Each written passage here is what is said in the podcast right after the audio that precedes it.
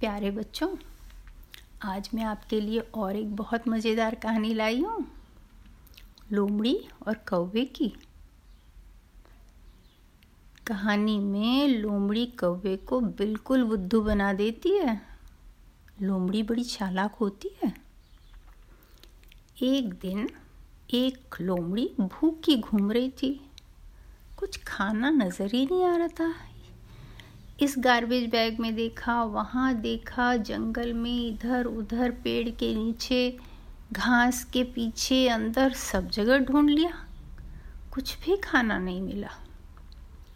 और वैसे ही कौवे को बहुत भूख लगी थी। और वो भी सब जगह ढूंढ रहा था कि कहीं कुछ तो मिल जाए खाने के लिए। लेकिन कुछ मिल ही नहीं रहा था। अचानक लोमड़ी की नज़र पड़ी एक रोटी पर। पूरा रोटी कैसे वहाँ गिरा हुआ है? शायद किसी का गिर गया, कोई खाते खाते वहाँ छोड़ गया। और जैसी लोमड़ी उसे लेने दौड़ी, कौवे की नज़र भी उस रोटी पे पड़ गई। और कौवा तो उड़ सकता है। वो जल्दी से उड़कर आया और रोटी को उठा के पेड़ के ऊपर जाके बैठ गया। अब लोमड़ी क्या करे? कितनी मुश्किल से तो एक रोटी मिली थी खाने। Oh no. लोमड़ी को लगा कुछ तो करना पड़ेगा। तो उसे दिमाग में ये आइडिया आया, उसे दिमाग में ये उपाय सूझा कि चलो, हम कौवे की बहुत तारीफ़ करते हैं ताकि वो मुँह खोले। जैसे मुँह खोलेगा तो रोटी उसके मुँह से नीचे गिर जाएगी। और मैं खा लूँगी फट से। तो लोमड़ी पेड़ के नीचे गई और उसने बातें करने शुरू की। कौवा, नमस्ते, कैसे हो आप?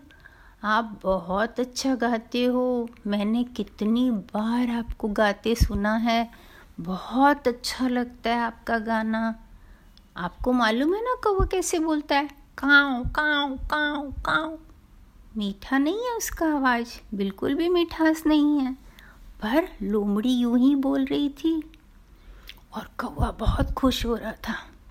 लोमड़ी ने कहा, अगर आप एक गाना सुना दो तो मेरा सारा दिन अच्छा बीत जाएगा। कितनी मीठी आवाज़ है आपकी। प्लीज़ सुना दो कौवा जी, प्लीज़ सुना दो। कौवा तो बहुत फूल गया। उसको इतना अच्छा लगने लगा, अरे मेरा गाना सुनने से इसका सारा दिन अच्छा बीत जाएगा। मैं इतना मीठा गाता हूँ। किसी ने पहले तो मुझे बताया ही नहीं।